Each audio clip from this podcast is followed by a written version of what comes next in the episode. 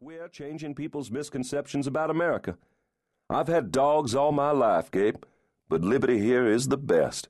Strong as a tiger, wise as an owl, and as gentle and dependable as that horse of yours. Maybe you should have named him Simile. The president laughed out loud.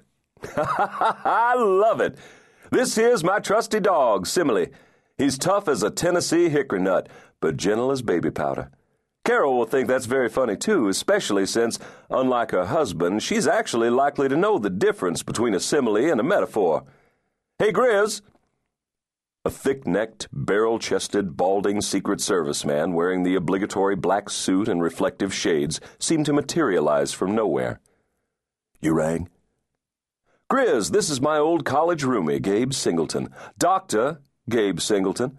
It's been five years or so since we last saw one another, but it seems like yesterday. Gabe, this here's Treat Griswold, my number one protector and probably the number two man in the whole Secret Service. Obsessive to a fault. Swears he's telling the truth when he says he'll take that proverbial bullet for me. But with that crooked smile and those beady little eyes of his, I just don't believe him. In that case, sir, you'll just have to wait and see. Griswold said, stopping just short of pulverizing the bones in Gabe's hand at the same time. I'll be happy to get Condor settled in, Doctor. I used to muck out stables and ride warm ups when I was a kid. Gabe liked the Secret Service agent immediately. In that case, you've come a long way, he said, handing over the reins. Tack room's in the barn. Maybe we can go for a ride sometime. Maybe we can, sir, Griswold said.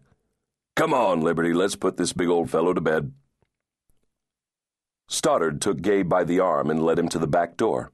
The house, seven rustic rooms that still had the feel of the cabin it was before some additions, was Gabe's cut from the end of his five year marriage to Cynthia Towns, a bright, vivacious nurse from the hospital who loved him to pieces from day one to day last.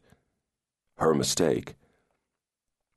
Cindy's last words to him before she handed over the keys and took off for a teaching job in Cheyenne were to beg him to finish dealing with his past before he made any further attempts to build a future with anyone.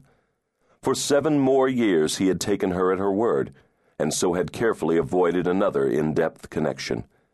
He might be done dealing with his past, but he had serious doubt it was ever going to be done dealing with him. Sorry I haven't gotten out here for so long. Stoddard said. I used to really enjoy the evening rides and our fishing trips up into those mountains. The Laramies.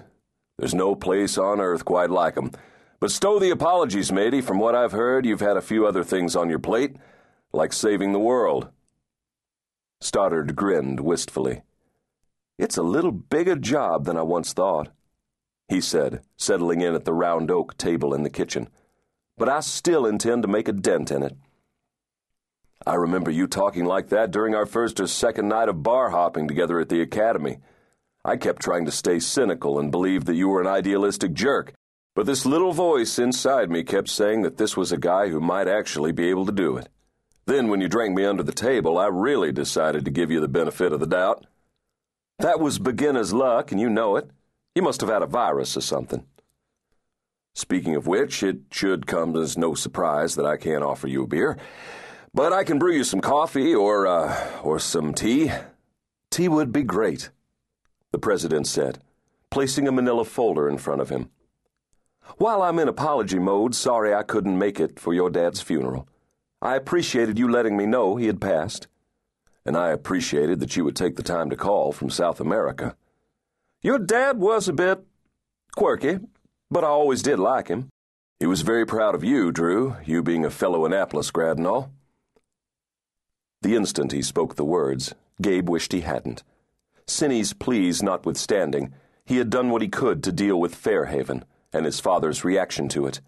He hadn't meant the statement to come out the way it did. I'm sure he was very proud of you, too, Gabe, Stoddard said, a bit uncomfortably. What with your MD degree and all those medical missions you've been on, and that youth foundation you're running? Thanks. Hey, speaking of sires, how's yours doing? Same old Lamar, still trying to micromanage everything, including me. He tells me he's bought his way onto a Russian space shot. Fifteen million, and he becomes the first 75 year old